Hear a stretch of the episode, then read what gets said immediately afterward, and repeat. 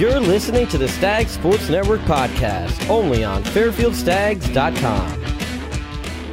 Hey everybody, how's it going? Welcome to this special episode here on the Stag Sports Network podcast series as we're continuing on our championship season. Uh, recently, we had a conversation with members of our women's tennis team and men's and women's golf. You can check out if you missed what they did over this past weekend on FairfieldStags.com. But now we turn our attention to Fairfield women's lacrosse as they enter the 2022 MAAC Women's Lacrosse Championship Tournament as the number four seed, and the three-time defending champs are going to be taking on Canisius in what is the return game of the regular season finale, where the Stags put up 21 on the Golden Griffs and had it for running time for here and there, but it was a 10 goal victory in that one. It should be an interesting contest because, of course, Canisius making now back to back trips to Fairfield County they're going to be looking for something, but the Stags are also looking for their fourth straight title as well. JJ Duke here with you. I'm joined by a couple members of the team, Kayla Bay, defender, and Elizabeth Toludo, one of the drivers in the midfield and been scoring a lot of goals recently. Ladies, first off, thanks for spending a few minutes. I know it's getting kind of busy right now, but it's got to be exciting, right? Yeah. Thank you for having yeah. us. So Kayla, I mean, we start with you first. This is this is what you want to get to, right? I know it's not the easiest, where you're going to have to play an extra game in the quarterfinal, not getting the number one or the two seed. But I guess the flip side, and I'm positive, it's one more home game, which has to be pretty special. Yeah, I think um, coming into this, we obviously wanted to be um, ranked one or two, but I think for us, in a way, not being ranked that high gives us something to prove, and it uh, pushes for us to work harder every single game. And it's been kind of one of those weird seasons, right, where you guys had a lot of peaks, a lot of valleys, a lot of injuries, especially at the beginning of the season. But do you feel right now, with back to back wins coming into this weekend, that the group is back where they should be? I do fully believe that the um, the lower parts of our season pushed us to be better now. I think it's better that we had those um, little hiccups and those faults before, and now we kind of are smoothing them out and growing with every game. I do think that you're going to see our better play play coming up. I think you've seen some of it, but I do think that people are going to be surprised as to what we can produce coming up. E over to you, and yes, we discussed before, by the way, that it is Elizabeth Toludo, but she goes by E Toludo. Uh, you, your eyes right now, because obviously um, the previous few games before the Manhattan one, which was uh, last Wednesday at the time of recording, the 20th, um, it's been more of hoping that the defense can get stops and then you guys would do your job elsewhere. But um, the Niagara game was kind of the interesting one. Was that like the real litmus test and maybe the wake up call to say that, hey, even though, yes, a one goal loss to a very good team at that time, we're, we're still here. We still have something to fight for? Yeah, definitely. I think that game was very competitive and it kind of just had us, um, showed us to prove that we are, we need to push our limits and that game just set us back a little, but I think it's in, um, really encouraging us to come back even stronger in the next couple games. It's kind of interesting. We talk about the Canisius team that's going to make a long bus ride down here. You guys took a long bus ride back from Niagara. That was the third straight, for those that are curious, the third straight of three losses in league play. I'm curious what were the conversations like? Maybe not so much on that bus ride, but the couple of days after, before the Manhattan game, because it looks like, or it looked like you guys just flipped a switch when you took the field against the Jaspers. Yeah, I think the Niagara game really motivated us to come out even stronger for the next. The bus ride back was pretty brutal. We were all just very upset that we made that long trek and just didn't show our best and the best ability we had. So I think coming into the next game, every single person was just ready to go and ready to prove ourselves. Kayla, back over to you. And speaking with the defense a little bit, it seems that you guys have absolutely tightened the screws up and look like really not only the best defense in this league, but maybe one of the best defense all across women's lacrosse. I mean, forcing turnovers left, right, and center. Kelly Horning is doing Kelly Horning things, and I know I think it was you might have even said it last year on one of our uh, digital platforms that if we have Kelly Horning, we know we have a chance. But it's a, a group effort, and it seems that every time the ball's on the floor boom, it's transition, right? So I, I completely agree with the Kelly Horning statement. I do believe I've said that every year since I've been here. Um, but um, when it comes to our defense, I do think that the games that we struggled in, as, along with all the negatives, there were many positives that came from it. We had to work through our cutting issue, and we did. I think we had to work through a lot of communication issues, and we did. And in Niagara, I think if we would have tightened it up just a little bit earlier than when we actually did hit a good peak, it would have been a different outcome. But I'm a little biased there. I do think the Niagara game was a big turning point for all of us in this season because from since I've been at this school. Um, our MAAC play has been our best play, and we my freshman year we won almost every single game by just one goal, and I think that was the first time I've ever actually lost in overtime being at Fairfield. So that was a switch that had flipped for us, and we were like we put our all out on that field, and we knew that we needed to turn the switch earlier. We waited till like the last 10 minutes to do it, and I think that if we had done it for the whole entire game, it would have been a whole completely different game. Now, coming from um, the defensive point um, I think that we finally crinkled out all of our wrinkles and that you can see it in the way that we play is we don't even have to talk as much as we used to because now we have each other's backs. We send two to three to the ball. We all want to get the ball, and we are really in it to win this tournament and to get another ring. Now it's funny that you actually talked about the MAAC play, and you know you always talk about you want to peak at league time, right? Especially around this time of the year. I asked, I actually thought that your non-conference schedule might have been the best that I've ever seen this team play in a number of years, and not just because of the wins, but actually the teams that you lost to were probably some of the best performances. With the UConn game going down to the wire, Denver, probably the fastest I've ever seen this group play, but the most efficient and then Hofstra, uh, kind of a weird day, a windy day.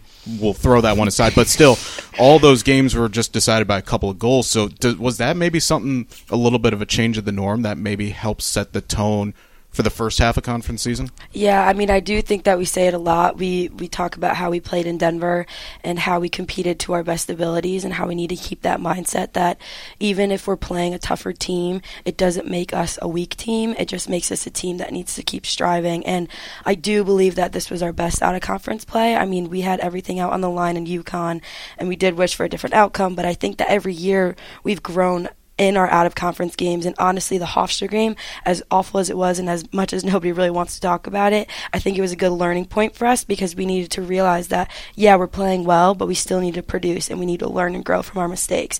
So I do believe our out of conference play did set the tone for this season. And even with the hiccup with the Hofstra game, we did have a hiccup in season, and we could learn from all of them and grow as a team hey, listen, if B. Barons has to go and put up a 10 pointer against you guys with seven goals, uh, that speaks volumes to how good the offense was, especially in that game. And E, with the offense, the last few games right now, I mean, we saw it a little bit at the beginning of league play where the team was dropping 19 to Quinnipiac, 20 to Marist, 18 to Iona. We know this group can score probably the not only just the highest amount of any teams in this league, but probably the most efficient.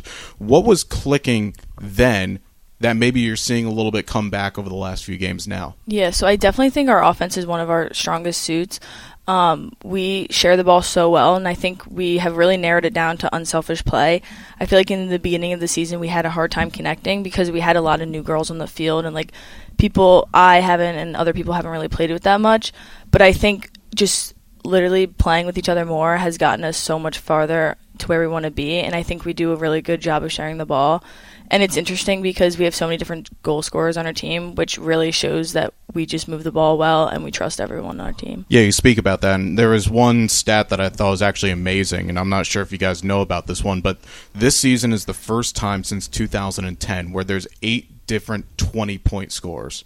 I mean, that's a, that's a and, lot. and you're thinking about the, so some of the names that are coming up. We we said Kelly Horning's going to be there. Ellie Greffenstedt, Libby Rowe. They came into you know good shape last year, but you've have yourself, Olivia Duty, Riley Harrell, Amanda Kozak, Maggie Fort. These are all players that not only have played consistently, or they're playing consistently at the right time of the year. So mm-hmm. that has to be scary for any defense thinking it's not just one or two players we've got eight to deal with. Mm-hmm. Yeah, definitely. I think that we also talk about that, that I think it makes us hard to scout for other teams because every single person on offense is capable of scoring. So that's just something that we pride ourselves in, and we have to keep um, keep it up and keep going with that because you're not going to win a game with just one goal scorer.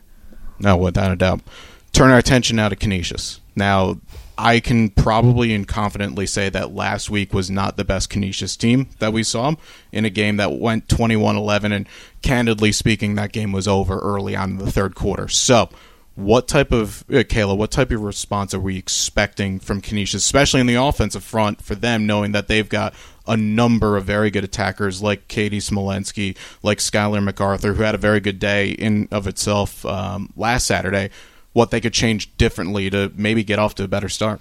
Um, so we were actually just talking about this yesterday um, with the de- the defense and how a lot of the players that we scouted, we we scouted in a different way than how they played. Um, for instance, number 12, Katie Smolinski, we scouted for um, we scouted her for just feeding and driving. And yes, and last time we played them, she did mainly feeding. We expect that she's going to feed and drive and put in more um, in the next game. Skylar MacArthur, we scouted as a lefty. She got majority of her goals on her right hand, so we had to adjust our scout because that worked for her. And I do believe that they all, not just those two, I think they all are going to come out strong and wanting to prove themselves again. And I think we need to come out stronger and say that wasn't just a fluke. That was our defense, and that's how we play. So I think we adjust our scout in the way that they're going to adjust theirs.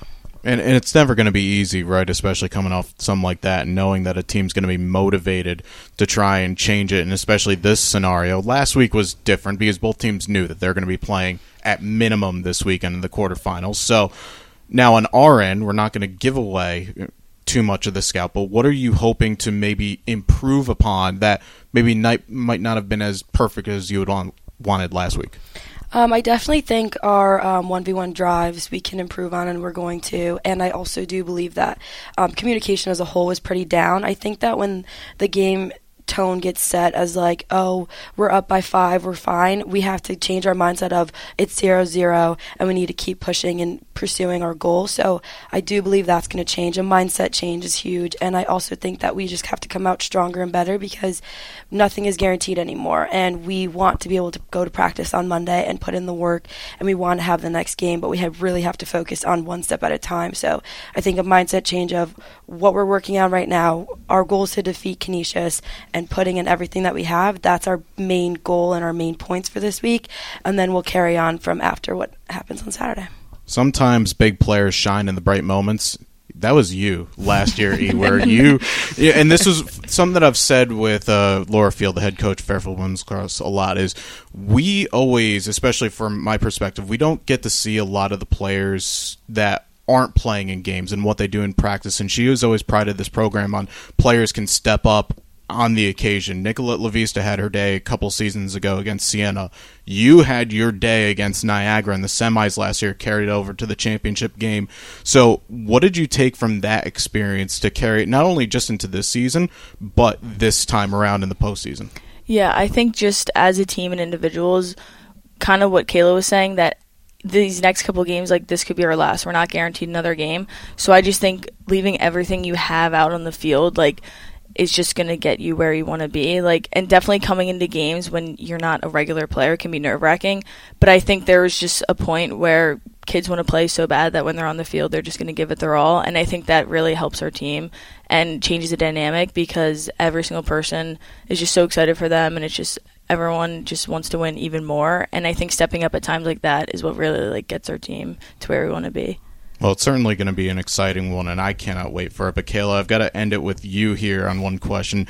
Since this this is your senior year, I know we're, we discuss anything in the future in the future, but having one more chance to play at home, how special is that for you? Knowing that this team has so much success at home, has won a couple of titles at home, maybe hoping a little more magic can come out one more time Rafferty Stadium? Yeah, I think there's just that feeling of being at home and being at Rafferty that it just it starts your freshman year and it doesn't go away until you graduate and you leave. Um, there's just something special about being here with the people that you have spent every day with for the past few months and honestly before then and I think that there is a little bit of magic with it because we know our field, we know we know what we can do, we know all the work that we put in, we know all the hours and the conditioning and the everything that we have put in um, right there on that field since the first day of September. Um, I do believe that there's something special about playing at home And it is unfortunate that we aren't hosting, but I do think that that gives us a little motivation for next year to push in. And I, I'm, I'm excited to have my last home game